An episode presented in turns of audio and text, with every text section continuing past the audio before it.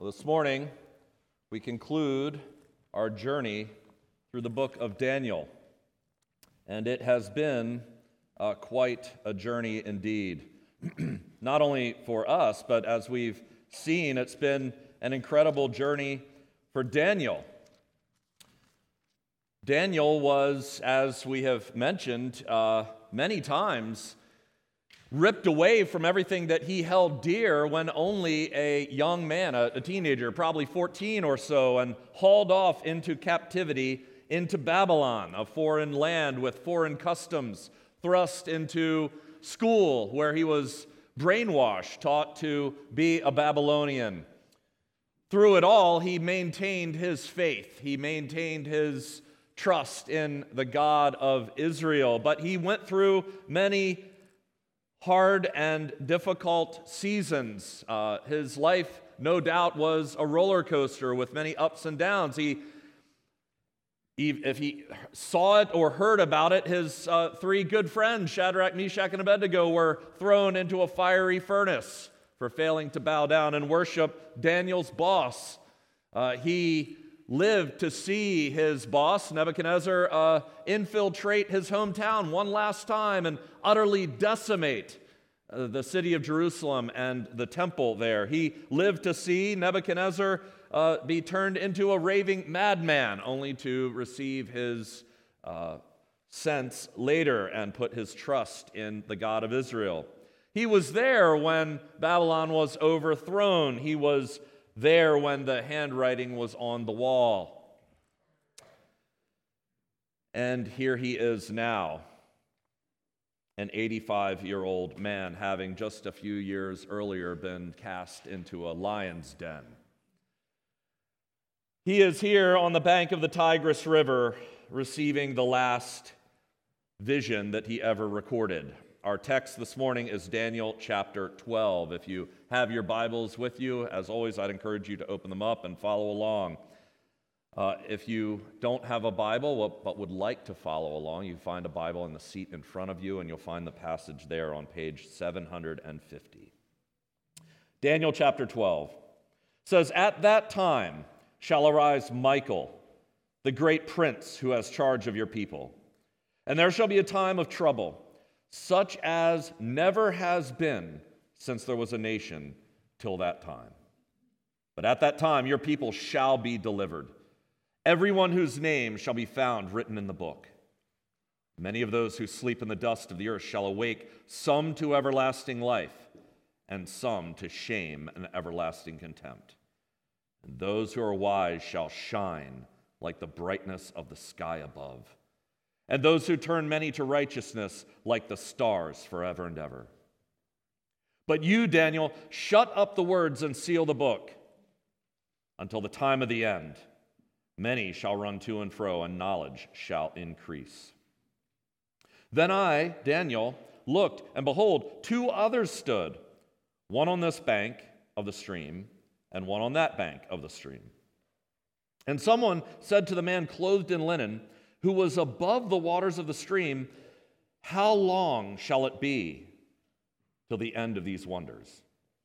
And I heard the man clothed in linen, who was above the waters of the stream, he raised his right hand and his left hand toward heaven, and swore by him who lives forever, that it would be for a time, times, and half a time, and that when the shattering of the power of the holy people comes to an end, all these things would be finished.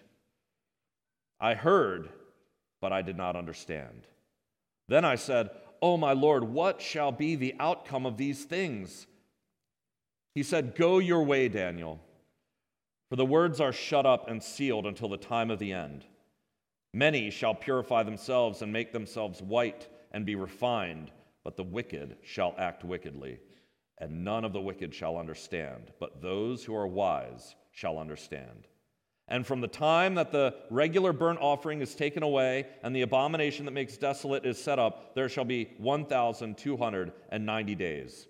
Blessed is he who waits and arrives at the 1,335 days. But go your way till the end, and you shall rest and shall stand in your allotted place at the end of the days.'" Well, verse 1 opens rather abruptly, if you haven't been reading it in context. It reads as though it's kind of coming in the middle of something, and it is. As we mentioned last week, and as Jeff mentioned 2 weeks ago, chapters 10, 11, and 12 all go together. They are one event, one vision that Daniel receives. If you recall, back in chapter 10, Daniel was in mourning. He had no doubt heard about the suffering of the people of Israel. Remember, Daniel had waited 70 years for the exiles to return. And Cyrus, in his first year, issued the proclamation that the exiles could return to Jerusalem and rebuild the temple. And I have no doubt in Daniel's mind that once they got there, the temple would be rebuilt and times would be good. Daniel, of course, stayed behind. And here we see in Daniel chapter 10 that it is the third year of Cyrus. So Daniel has heard now the things that we have recorded in our Bible in the books of Ezra and Nehemiah of the trouble that is going on with the returnees. They've gone back, yes, they've tried to rebuild the temple, yes, but they've faced opposition and threats and trouble. And so Daniel fell into a state of mourning and fasting and prayer. And Daniel chapter 10 is interesting because we see the veil pulled back, as Jeff mentioned. We see behind the veil that we see into the unseen realm that we don't see but that Scripture talks about. And what we find is that this man who shows up, this man who's dressed in linen but yet somehow radiating the presence of God is there, and we find out that an angel who is talking to Daniel says that it was Daniel's prayer that brought him, but that he was delayed for 3 weeks because he was in a battle with the prince of Persia, no doubt, a fallen angel that we heard about in Revelation chapter 12.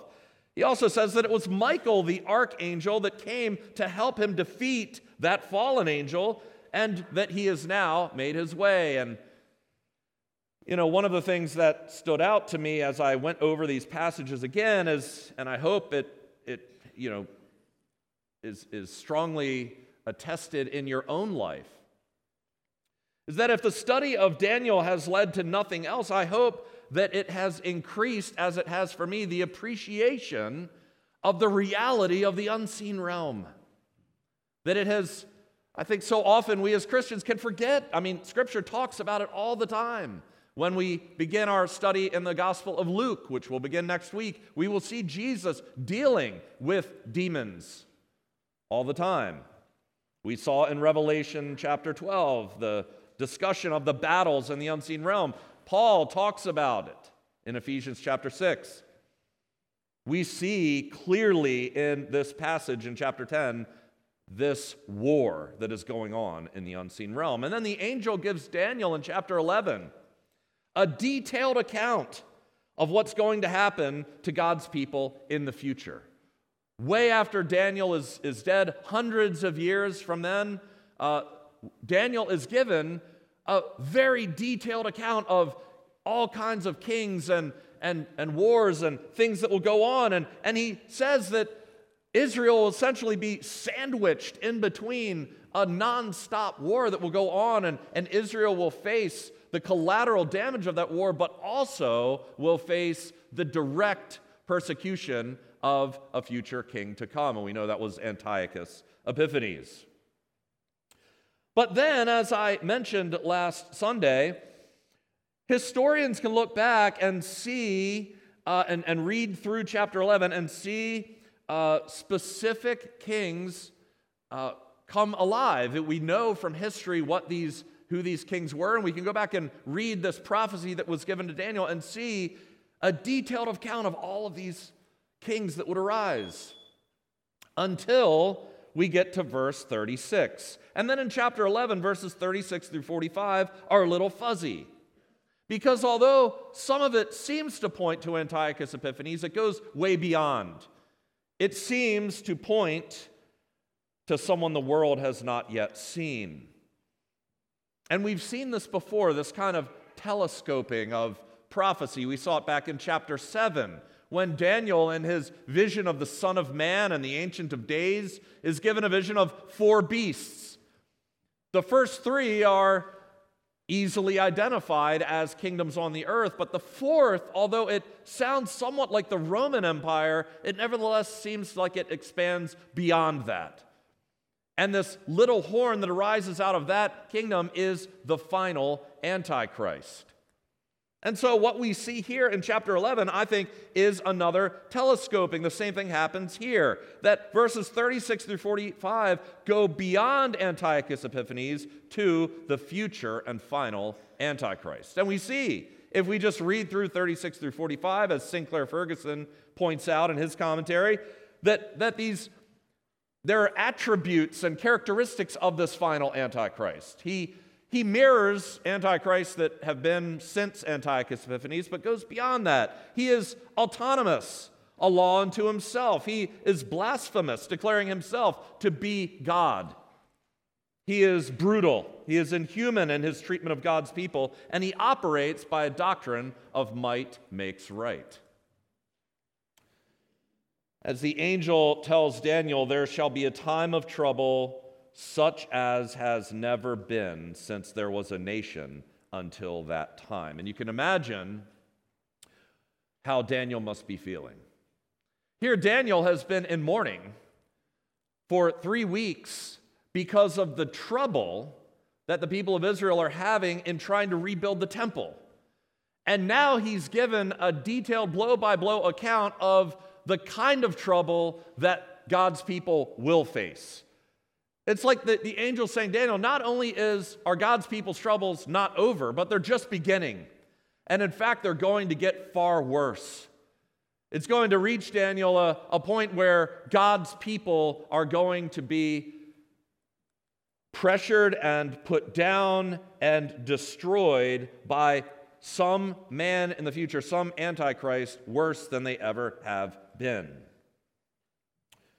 When Jesus came on the scene in his Olivet Discourse, he basically says the same thing Daniel says. He says in Matthew 24, "For then there will be great tribulation, such as has not been from the beginning of the world until now, and never will be."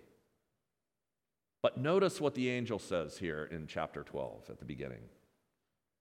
At that time, the time that he's just speaking of, Michael, the great prince, who has charge of your people, will arise. In other words, it's like the angel saying, Daniel, God's people are going to go through tremendous difficulty, more than anything they've ever experienced before, but they will not be alone. Michael, the great archangel, will arise in that day to defend them. Christian, the angels that were active in Daniel's day are the same angels that are active today. The angels that were helping and defending God's people in Daniel's day are the same ones who are acting on behalf of and defending God's people today. R.C. Sproul writes this, God shows his tender care for his people in giving his angels to us, to minister to us and to do battle for our sakes. We do not know how often the angels intervene to protect us, but we do know that their intervention under the direction of the Lord has done more for us than we can imagine. Let us be thankful for these spiritual allies, and let us not fail or fall into the trap of thinking that what we can see is more real than the supernatural beings that we cannot see. Notice, however, it's not just that God's people in this time of tribulation won't be alone. That would be good news enough. Look, you're not going to be dealing with this alone. You're going to have the angels by your side. But notice, it gets far better. They will, in fact, be delivered. At that time, the time of the worst persecution ever, your people shall be delivered. Everyone whose name is found written in the book. Notice, first of all, that the final deliverance of God's people is not in question. It may seem like it is. I'm sure when Israel was going through its time of Antiochus Epiphanes, it seemed like this was never going to end, but it did. Again and again in chapter 11, we see that these kings who set themselves up as powerful rulers in the world, all their reign comes to an end at some point in God's timing. And the same thing happens with the final Antichrist. We saw last week when we were reading through chapter 11, the word shall kept coming up. Then this shall happen. Then this shall happen. And we see that again here. Your people shall be delivered. Just as history is under God's sovereign control, so the history of God's people and the deliverance of God's people is under his sovereign control. Notice that God's people, the ones who are delivered, are defined as those whose names are found written in the book. Which book is this? Well, we see hints of it prior to Daniel in the Old Testament. In Exodus chapter 32, Moses returned to the Lord and said, "Alas, the people has sinned a great sin. They have made for themselves gods of gold. But now, if you will forgive their sin, but if not, please blot me out of your book that you have written." Ezekiel chapter 13, "My hand will be against the prophets who see false visions and who give lying divinations. They shall not be in the council of my people, nor shall they be enrolled in the register of the house of Israel." And Jesus speaks of this book. Jesus gave amazing abilities to his disciples, to some of them. And he sent them out, and the disciples went out, and they were doing all kinds of works by the power that Jesus gave to them, and they returned, and they were so excited about everything they've been able to do. It says the 72 returned with joy, saying, "Lord, even the demons are subject to us in your name." And he said to them, "I saw Satan fall like lightning from heaven. Behold, I have given you authority to tread on serpents, scorpions, and over all the power of the enemy, and nothing shall hurt you." You imagine that? I mean, for a time, these disciples were like real-life superheroes. Nothing could hurt them, and the demons were subject to their commands. But Jesus says something so profound here. He says, "Nevertheless, do not rejoice in this, that the serpents are subject to you, or the spirits are subject to you, but rejoice that your names are written in heaven." That's what you need to rejoice in.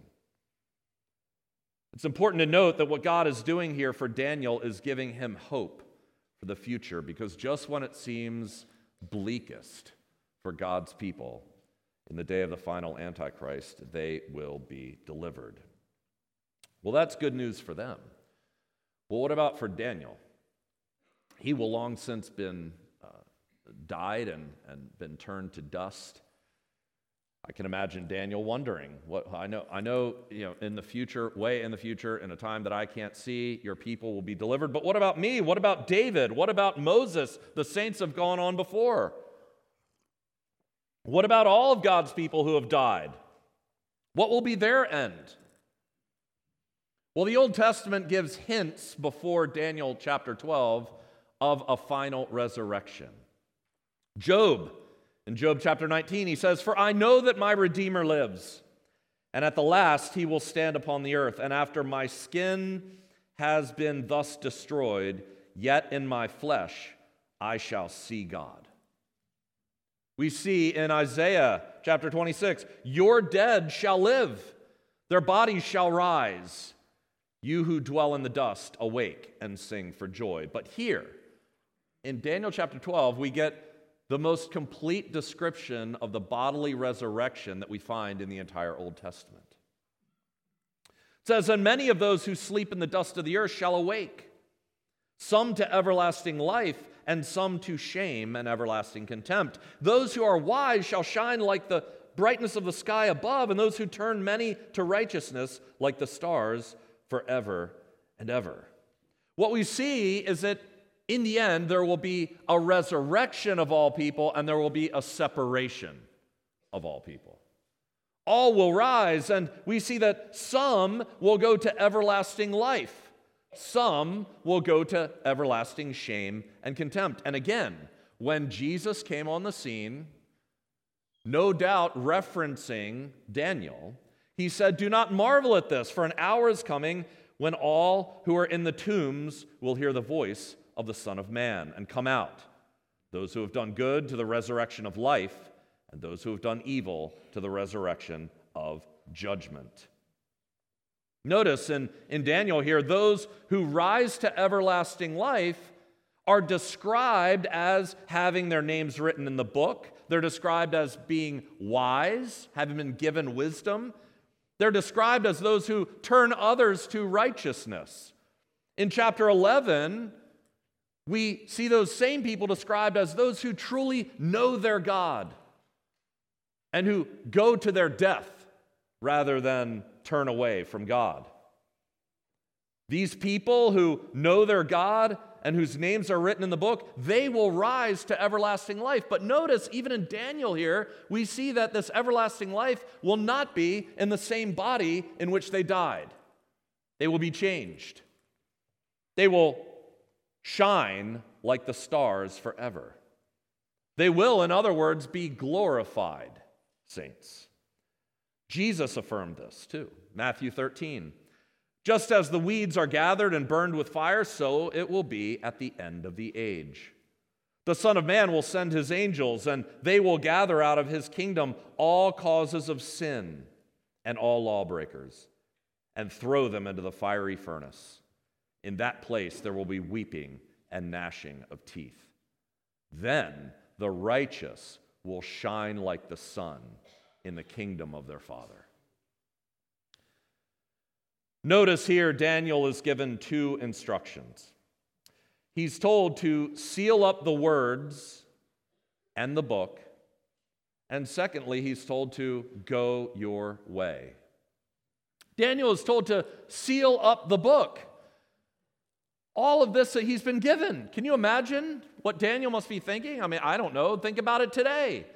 What if you and I, or one of us, was given a vision of everything that is going to happen on earth for the next few hundred years? What would you do with that? I mean, wouldn't we all be tempted to maybe start a YouTube channel and become the guru of the future of the world? Wouldn't you be tempted to publish a book and make millions or do a TED Talk? But no, Daniel is told to seal it up. Now, he's not told to seal it up so that no one ever reads it. He's told to seal it up in order to preserve it. So it's sealed. It's sealed until the right one comes to open it. Now, before we look at the second instruction, go your way, Daniel, notice that two questions are asked. The first one in verse 6 is asked by one of the angels standing there by the bank. The question is, how long shall it be until the end? And notice the answer. The answer is given in verse 7 in two ways. A time, times, and half a time. And the second part of the answer is, it will happen when the shattering of the power of the holy people comes to an end. In other words, there is no specific year or day given. See that? I mean, we can spend as long as we want trying to calculate what this means, and we'll never get there. In fact, when Jesus, the Son of God incarnate, was walking the earth, he said, "In my humanity, I do not know the day or the hour." And then he went on and said, "No one knows the day or the hour. The only one who knows is my Father in heaven." So therefore, if you ever run into anyone, or if you ever read a book by someone who says that they have calculated the day and the hour that Christ will return, you know they're lying, or they're just wrong. It's one or the other. They either are making an honest mistake, or they are lying, and they don't know. But either way, we know they're wrong. Notice here that in verse 8, we have Daniel's question. Oh, my Lord, what shall be the outcome of these things? Look at verses 10 to 12. Many shall purify themselves and make themselves white and be refined, but the wicked shall act wickedly. And none of the wicked shall understand, but those who are wise shall understand. And from the time that the regular burnt offering is taken away and the abomination that makes desolate is set up, there shall be 1,290 days, but blessed is he who waits and arrives at the 1,335 days. Now, once again, Daniel is told of two different types of people and two different outcomes. It's almost like a recapitulation of what he was just said. One group is going to be purified. One group is going to be made white, be refined, and they will understand. There's going to be another group who will act wickedly and not understand. And once again, Daniel is given a time frame. 1,290 days or 1,335 days. Now, I don't know what he's talking about. I'm glad that Daniel, who in chapters 1 through 6 batted 1,000 when it came to visions and understanding, says, I heard, but I do not understand. It gives me a little bit of hope. But there was no scholar that I read, no commentary that I read that understands what exactly these numbers of days mean. But it's okay. All we need to know is that God knows. You see, God gives Daniel a countdown. We don't know when that countdown begins, and we don't know when it ends. But when you couple it with a time, times, and half a time, and vague generalities that tell us it's going to be a long time, you couple that with 1,335 days, we know that a long time and a generality is not general in God's mind. He knows the day that it will end, and he has a day picked out already. God knows the very day, and God tells Daniel that it's going to be a long time, but that it will end. There is going to come a day when all of this will end. What is Daniel to do in the meantime? Here he is, an 85-year-old man. He's been told that in the end, through all of this trouble, God wins. What's he supposed to do? Is he supposed to try to sabotage the king of Persia and try to somehow create an overthrow of his throne and make it happen sooner? Is he supposed to wear a sandwich board and go to the top of some mountain and cry out and wait for the day to happen? No. Just as he was instructed to seal up the book, so now he's told twice, Daniel, go your way. In other words, like what this person is telling Daniel is, Daniel, your future is secure. The future of the world and of my kingdom is secure. So you just keep serving me one day at a time until I call you home. That's what you are to do. And notice the final precious words given to Daniel. Verse 13. Go your way until the end, and you shall rest, and you shall stand in your allotted place at the end of the days. Daniel, now 85 years old, is nearing the end of his days. God is telling him, keep going, Daniel.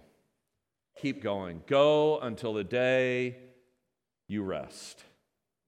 But just know, Daniel, that the end of your days is not the end of the days. At the end of the days, you will rise again, and you will stand in your allotted place, and you, Daniel, will receive your inheritance. And with that, Daniel can live out the rest of his days in light of the eternal future that is secure for him. Christian, that's the same for us. You know, we are living in the last days. We have been living in the last days ever since Christ rose and ascended to the right hand of the Father, and we will be in the last days until he comes again. What are we to do in the meantime? We're to go our way. We're to be faithful wherever he's placed us. Like Daniel, we, each one of us, should live the rest of our days in light of the eternal future that is already secure. We are to take each step of faith in whatever God has called us to do. Now, you might ask, is it secure? Because if you're like me, you have doubts. You have doubts of the future. You have doubts not only of your future, you have doubts of the future in heaven. And you might say, well, how can I know that it's secure? Well, think back to the man who showed up in Daniel chapter 10. The one who's been there this entire time. What did he look like? Well, he was dressed in linen. He was dressed in priestly garments. And yet, at the same time, he radiated the brilliance of God. He was described as being a priest, and yet somehow also maybe being God. And here in this vision, Daniel is still standing by the bank of the Tigris, and he sees two men, one standing on his side of the river and the other on the other. I happen to believe that those two men are the angels Gabriel and Michael, the ones that have been mentioned many times. And basically in the middle of this river, floating above the river, the one in the center, the one that they're all fixing their gaze upon, is this one, this figure. And Daniel says in verse 7, I heard the man clothed in linen who was above the waters of the stream. He's floating above the waters of the stream, and he raises his right hand and his left hand towards heaven. And he swears by him who lives forever. This man who is both a priest and yet shining like God swears by him who lives forever. Christian, the author of Hebrews, says this. Christian, have full assurance of hope until the end.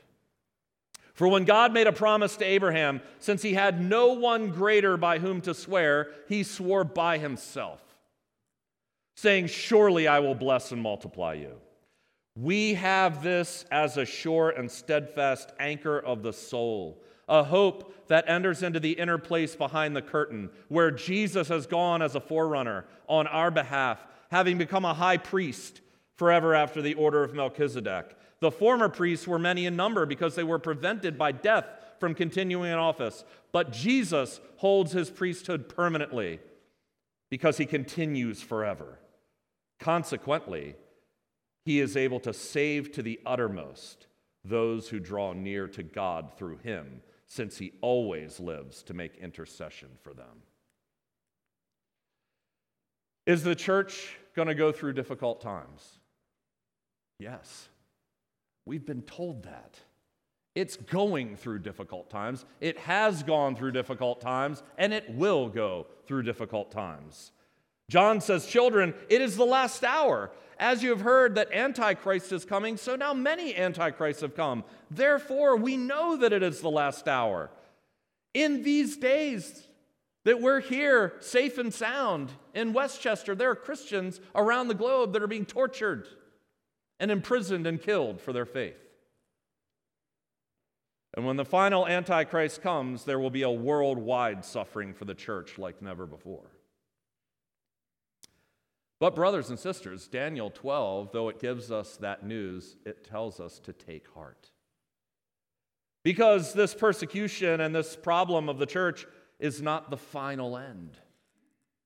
The end of days is coming. In fact, your end of days is coming. For every one of us in this room. But Jesus says to you, Christian, that you don't have to wait until the last day to know today that you have eternal life. Truly, truly, I say to you, whoever hears my word and believes in him who sent me has eternal life. He does not come into judgment, but has passed from death to life. Christian, take heart. If you are a believer in Jesus Christ, then at the core of your being, you will never be more resurrected than you already are. Your experience of it will be different. But in one sense, you are already seated with him in the heavenlies. But how can we really know this? Because the scroll has been opened. Remember, Daniel was given a vision for the future. He was told to seal it up, to preserve it. And many, many years after Daniel died, the Apostle John, who was once a young man himself, was facing his final days in exile on the island of Patmos, probably in his 80s as well. And as he sat imprisoned on the island of Patmos awaiting his death, he was told that there is someone who opens the shut scrolls. John said, just as Daniel, he began to weep loudly. He was mourning because no one was found worthy to open the scroll or to look into it. And then one of the elders said to me, "Weep no more, because behold, the Lion of the tribe of Judah, the Root of David, has conquered, so he can open the scroll and its seven seals." Between the throne and the four living creatures and among the elders, I saw a lamb standing as though it had been slain. And this multitude sang a new song, saying, "Worthy are you to take the scroll and to open its seals, for you were slain. And by your blood you ransom people for God from every tribe and language and people and nation, and you have made them a kingdom and priests to our God, and they shall reign on the earth." John is told about the book, the same book Daniel is told about, and he is told that it is the book of the Lamb, the Lamb's book of life. Friends, Jesus is the Lamb. He is the great high priest. Are you in his book of life? I know you probably have a lot of questions on your mind this morning. What you will do after the service, where you're going to eat today. Hopefully you'll stay for the fellowship luncheon. Maybe you have on your mind where you're going to go to college. Friends, there is no question more pertinent to your life this morning than whether or not you are written in the Lamb's book of life. In one sense, that is the only question that matters. Well, as we draw the book of Daniel to a close, I think we see that Daniel is really about two histories. On the one hand, it's about the history of Daniel and his friends in chapters 1 through 6, and on the other hand, in chapters 7 through 12, it's about the history of the world and God's people. As we went through Daniel, we see that the names change, the kings change, history rolls on, the years go by. But what's interesting is that if you read through the whole book of Daniel, you'll see that through it all, there is one person who was always there. That was God. God was there. God was there when Daniel was taken into exile. God was there when Shadrach, Meshach, and Abednego were cast into the fiery furnace. God was there when Daniel was thrown into the lion's den. And here, at the end of his life, as he stares at the river, God is there.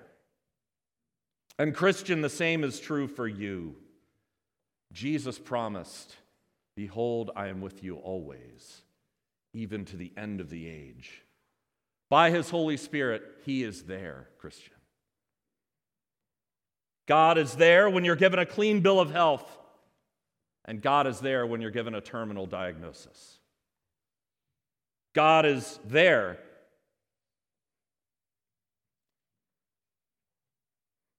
the day that you say, I do, to your beloved. And he is there the day that you say goodbye. God is there when you welcome your firstborn into the world. And he's there when you see your firstborn off to college. God is there the day that you meet your best friend.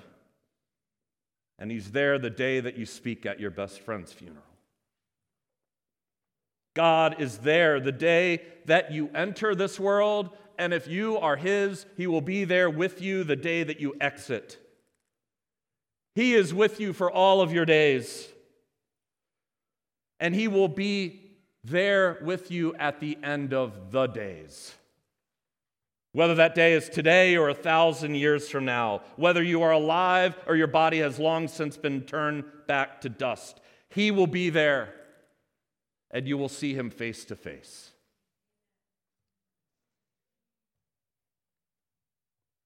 All you need to do until that day is go your way. Take the next step of faith. Fight the good fight. Run the race that is set before you. And on that day, the end of the days, you will hear the words, well done, thou good and faithful servant. Enter into the joy of your master. Let's pray. Heavenly Father, we are so grateful for this day. As we await the end of the days, Lord, thank you for your word. Thank you for your promises that are sure. Thank you that your Son, our great high priest, is interceding for us and that he went to the cross and was not only the priest, but was the lamb that was slain.